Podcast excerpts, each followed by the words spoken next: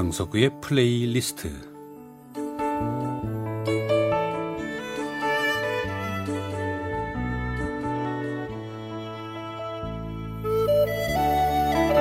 제가 살아가면서 느끼는 어떤 저의 생각, 저의 감정 혹은 오래전에 저의 추억과 아름다운 곡을 엮어 보내드리는 시간입니다. 강석우의 플레이리스트 엊그제 수요일 저녁에 정말 예고한 대로 눈이 좀 꽤 왔습니다.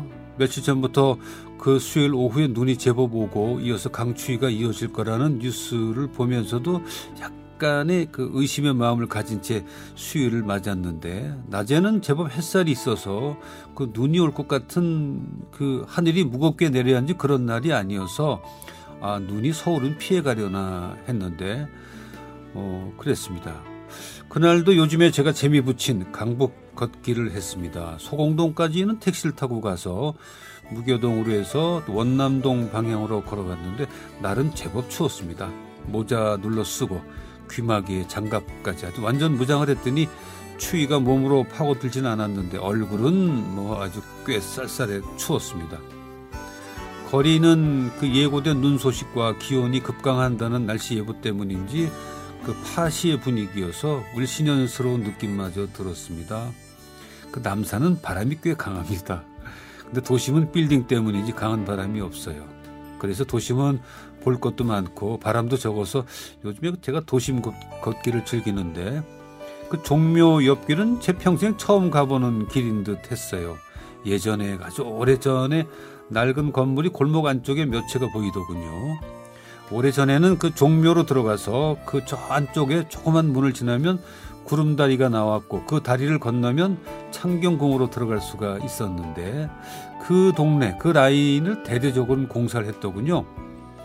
그 제가 출연한 영화 겨울나그네에서 어, 감옥에서 나온 짧은 머리카락의 민우가 추적추적 겨울비에 젖은 창경궁의 옆길을 검은 가방을 옆구리에 끼고 걷던 그 장면의 그 길인데 그 길은 이제는 이제 지하도로 바뀌었고요. 이제는 원남동 로타리, 고가우도로, 또 담장을 끼고 걷던 길은 영화에서나 볼 수 있는 풍경이 돼버린 것 같습니다. 그리고는 이제 광장시장 쪽으로 해서 오장동 쪽으로 걸어가는데 어묵을 파는 리어카와 붕어빵 파는 곳이 어, 보여요. 전 같으면 뭐 숨도 안 쉬고 비닐 커튼 젖히고 들어가서 한두 꼬치를 국물과 함께 먹고 또 붕어빵으로 입가심을 하면서 포만감에 트림 한번 하면 참 부러울 게 없었는데 그날은 너무 추우니까 걷던 걸음도 잘 멈춰지지 않았고 장갑을 벗는 것조차 귀찮더라고요. 그 잠시 후 오장동에서 이른 저녁을 곧 먹어야 하는 이유도 있었고요. 자, 오장동 하면 냉면을 떠올리실 텐데 그날은 따끈한 국물이 먹고 싶어서 갈비탕 잘하는 집이 생각이 나서 그 집을 갔는데 어, 가다 보니까 그 동네에 잘 가던 냉면집에 불이 꺼져 있어요. 그 시간에. 뭐 웬일이지?